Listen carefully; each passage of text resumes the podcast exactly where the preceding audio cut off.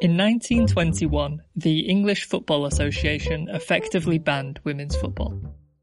Nearly a century on, that fact is closer to common knowledge than it was before, but to use myself as a barometer, you may not know how the ban came about. So, here we go. I'm sure if you're listening to this, you'll know the basic history of football's origins.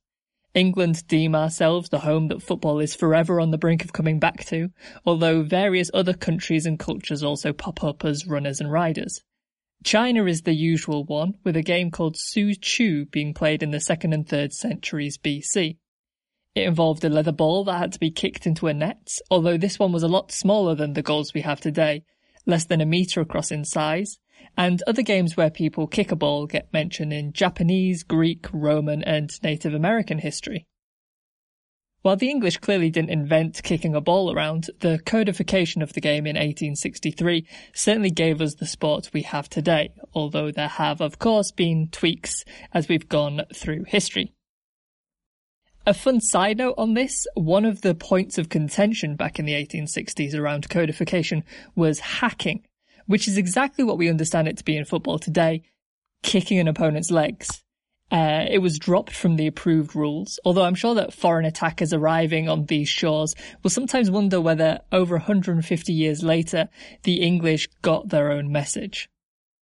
The FA Cup was created in 1872, the same year as the first official international football match, uh, which happened in Glasgow between Scotland and England.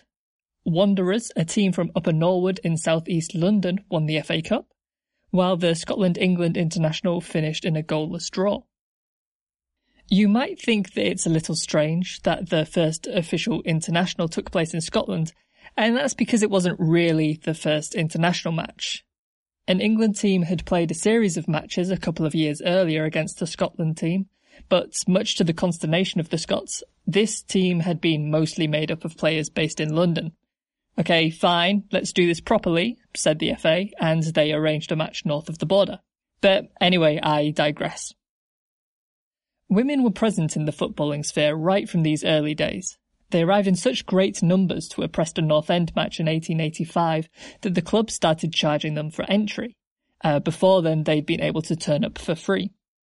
There's match reporting throughout the late 19th century that mentions female sections of the crowd, although them being mentioned at all may be an indication that it was an unusual sight to see, or at least one that the writer wasn't expecting. Part of a match report in 1882 for Darwen against Blackburn Rovers read, So lovely was the weather that the fair sex of all classes lent their charming presence to the extent of upwards of a thousand, which meant that they made up just over a tenth of an attendance of 10,000 people. About Hurst, which is now little more than a village to the east of Manchester, a 20 or 30 minute drive to Manchester City's Etihad Stadium, it was written, Hurst is not a big place, but it can hold its own in the matter of female football followers who can shout. While the crowds may largely have been male, there's no more reason to think that the women of the 19th century paid no attention to football as there would be to think that of the women of the 21st century. Football was a sport played to crowds of thousands, and some of these thousands were women. It's worth noting that there were obstacles to women attending matches, and ones that you may be able to guess at. Uh, most of the mentions of working class women in the crowd also mention their youth, which might be an indication that they only had this free time to go to football matches pre-motherhood. Although that said, there were also occasional mentions in the press of working class women at local matches with small children in their arms, so it could be a whole family affair. There were also at least two female football journalists plying their trade in the 1890s, the so-called Lothian lasses. There are a lot of things that historians would like to know if only they could find the information. And even though I'm not a, a proper historian, who the Lothian lasses actually were is definitely one of mine. The Lothian Lasses wrote for The Football Field, a football only newspaper published in Bolton, as well as other papers in the Lancashire area. For newbies to 19th century journalism, it might seem unusual for two women to be reporting on football under an anonymous pen name, but it seems to have been the done thing back then. I did my undergraduate dissertation using mid 19th century Australian newspapers and correspondence there was signed with all manner of pen names and pseudonyms, and I saw a similar thing with the late 19th century newspapers that I was looking at for this as well. The Lothian Lasses weren't just eager fans wanted their name in print, they quickly became popular figures in the region. The Preston Herald reported in December 1892 that the Lothian Lasses were accommodated with seats in the North End stand on Saturday, and were objects of much interest to a few young sparks, some of whom found it difficult to keep away from their vicinity. The sketcher would have plenty of scope for her artistic abilities, while the chronicler had no reasons to be short of copy. Um, yes, I forgot to mention, the Lothian Lasses were a writer-artist duo, with their match reports illustrated with scenes of action from the game. The pair was such a draw to these small newspapers, many of which in the region at that time period ran to just four or eight broadsheet pages, that the Lancashire Evening Post led their Christmas Eve football coverage in 1892 with a note that the celebrated ladies known as the Lothian Lasses would have a special report on the upcoming Burnley versus Everton tie. I could do an entire podcast about the Lothian Lasses and the bonus podcast for this particular topic will probably feature them even more, but if I don't move on soon, we'll be stuck in the 1890s forever. We've covered women watching the game and women reporting on the game, but what about women actually playing it? That's what the ban of 1921 was actually about, after all. The first international women's football match took place only a decade or so after the first men's, with an England-Scotland clash in Edinburgh on Saturday the 7th of May 1881. Some 2,000 people were said to have been there, apparently a reasonable figure for a match at the time, and Scotland won 3-0. According to the Dundee Evening Telegraph, who either had a reporter at the game or heard about it the same weekend, this wasn't the first time that the English team had played either, having appeared in public on the other side of the border. Women were clearly playing football then, albeit not in the number of organised teams as the men were. Reports at the time varied in attitude from the neutral to the acidic. The Edinburgh Evening News and Dundee Evening Telegraph were pretty neutral in their editions the following Monday, but the Aberdeen Evening Press opened with the quite stunningly 19th century line, Football is undoubtedly one of the manliest and most beautiful of our outdoor games. I think that gives you an idea of what they went on to think about the rest of the game. Meanwhile, the Glasgow Evening Post accused the organisers of the match of being in it purely for the money, while the most peculiar line of the Scottish press's reaction has to go to Glasgow's North British Daily Mail for the line, the elevating influence of women is great, but it is doubtful if it extends to football.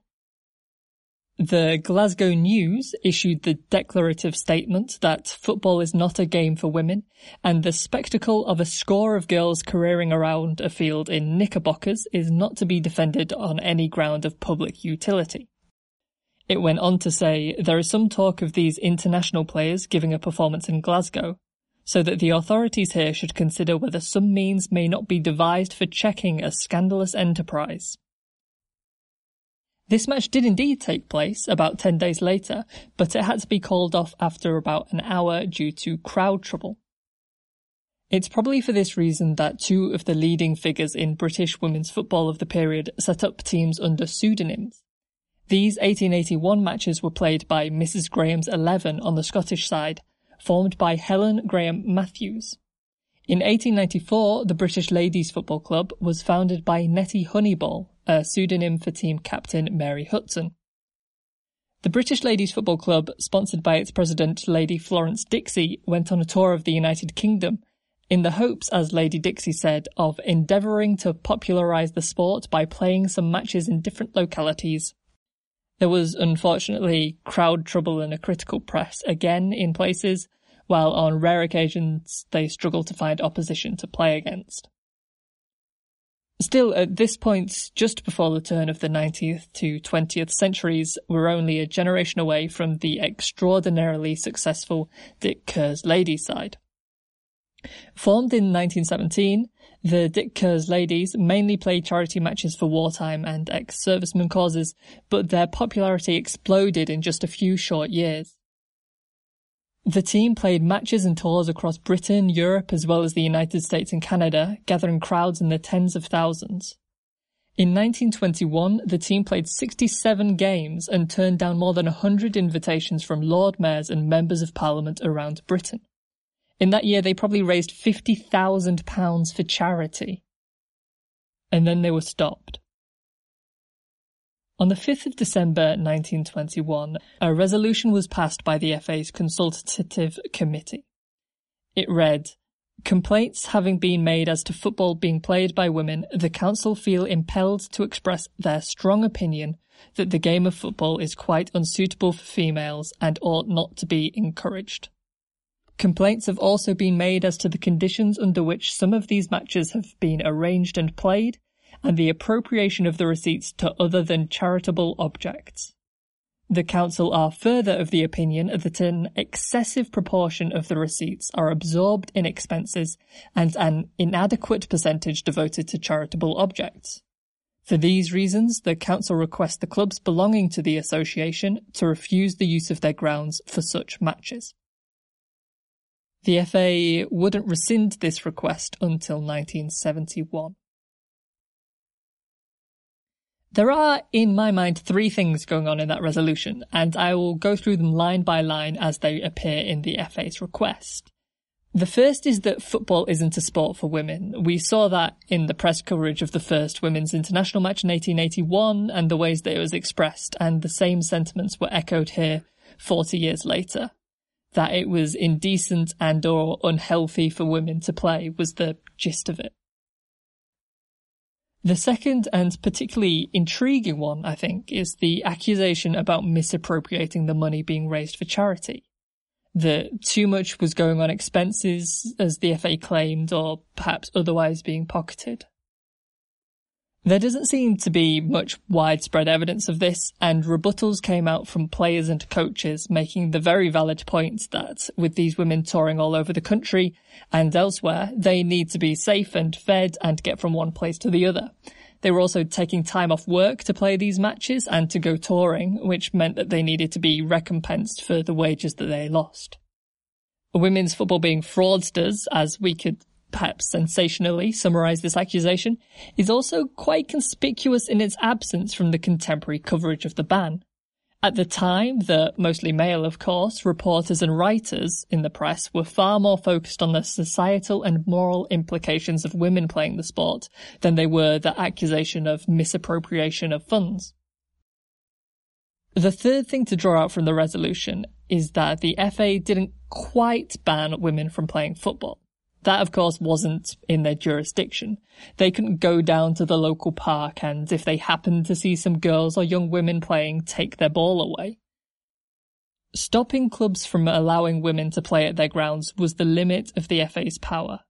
And it was only a resolution worth making now in 1921 because teams like Dick Kerr's ladies were in fact playing at the men's stadiums. This wasn't the first time that the FA had voiced its displeasure at women's football though. They'd raised concerns about how the charitable funds collected at these matches were being used back in October of the same year, and in 1902 the council warned its members not to play matches against what it called ladies' teams. It seems to me like far, far too much of a coincidence for this 1921 ban to happen at the end of the same year that Kerr's ladies were so incredibly overbooked that they were turning away MPs. I also think it's worth pointing out here that women's football can't have been as scandalous to society as its detractors would have us think. While the Dick Kerr's Ladies coming to town was a good fundraiser for local charities, MPs and Lord Mayors surely wouldn't invite them if it would jeopardise their political careers. It also seems a bit odd to me for the FA to feel threatened by the popularity of these games, seeing as the matches were largely one-offs for charity, and hey, if women's football really was so popular that it was threatening the men's game, then why not try incorporating it under your own umbrella? And yet, issue the ban the FA did. Although a ladies' football association was set up within days, and women certainly didn't stop playing football, the ban had an undeniable short and long-term impact on the women's game. It wasn't just the big teams like Kerr's ladies that were playing charity matches at the time. They'd been happening at the local level too. 1921 was the year of a nationwide lockout of miners at coal pits. Coal prices had dropped and mine owners wanted to cut wages by up to 50% to make up for this. Unsurprisingly, this didn't go down well. Miners and their unions refused to accept the wage cuts and were locked out of work as a result. From the start of April of that year, the gates of the pits were closed, meaning many communities now had to find some other way of putting food on the table. Many local charitable and fundraising initiatives were started, and women's football matches were part of this.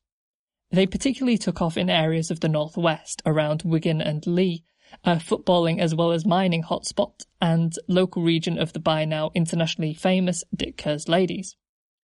These more local matches were on a far less grand scale, played on farmers' fields and bringing in sums of 15 or 20 pounds rather than the hundreds or thousands that the Dick Kerrs were collecting. But every little helped, and the games provided a bit of entertainment and distraction in what must have been a thoroughly miserable time. Five years later, another industrial dispute led to the general strike of 1926, and suddenly communities had to rally around yet again. But these local women's football matches don't seem to have been played in the areas that they had been in 1921. Jane Oakley was one of the young women who played in some of these matches in 1921, wearing clogs with wooden soles and a leather upper, polished with black shoe polish till they shone. These are what I wore in the pit, she told historian Alethea Melling. We started playing football in them at first because they were warm with having wooden bottoms. But, as Oakley says, we seemed to finish all at once. Something happened, we couldn't understand what happened, and I loved it, I did. It seems likely that the spotlight on women's football at the time, combined with the lead set by the FA, led public opinion down a certain road. There'd been people dismissing or outright condemning the idea of women playing football for as long as they'd been doing it, but despite this the sport had grown anyway, the trajectory was certainly pointing upwards in 1921. But women's football was in a precarious, fragile place. If touring sides struggled in places to find opponents, then it seems to me unlikely that a full league structure could have been supported nationwide at the time. Perhaps with more of these charity exhibition games, popularity and support for female footballers would have grown, but with no FA stadia to play in, these matches could no longer have thousands upon thousands attending them. Although the period from 1921 to 1971 isn't exactly the one that people will think of as the golden age of men's football, it was still several decades in which a professional game could exist and plant roots in communities that was denied the women's game. A section of public opinion may have been anti-women's football, but the FA's ban legitimised that section and made it the status quo. It's nearly half a century again since that ban was lifted, and we're only just managing to break that status quo.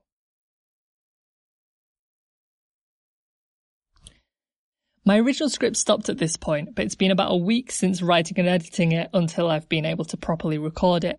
And the ongoing coronavirus pandemic and its possible ramifications for women's football has made me want to add to it. FIFPro, the global representative of professional football players, released a paper in April called COVID-19 Implications for Women's Professional Football. It highlights the ways that COVID-19 has already impacted women's football, as well as the vulnerable state of the women's game even before the pandemic. To pick out a fact or two from the report, 60% of paid players were taking home less than $600 a month, and 37% were being paid late, and that was before the current crisis. The FA ban on women playing at affiliate grounds in 1921 has almost been gone for as long as it was in place by now. But once again, and here I'm strongly in the realm of personal opinion, I once again feel like the men's game is going to be a gatekeeper to women's football's progression. Men's clubs have infrastructure and, crucially, ties to their community. It was thanks to these communities that they grew in the first place, while women were banned and afterwards. And it would be a crushing, dismal, painful shame for these community institutions to choose the women's teams as the first cost-cutting victim of the coronavirus crisis. It would be understandable for clubs to worry about their finances, but it should force English football as a whole to reassess its relationship with the spending to revenue ratio. While this shouldn't be taken as an excuse for owners to let things go stale at clubs, it's the fans and not league status that are the heart of a team but I'm worried that women's football is going to get thrown under the bus again. Only this time it will be by the clubs rather than the FA.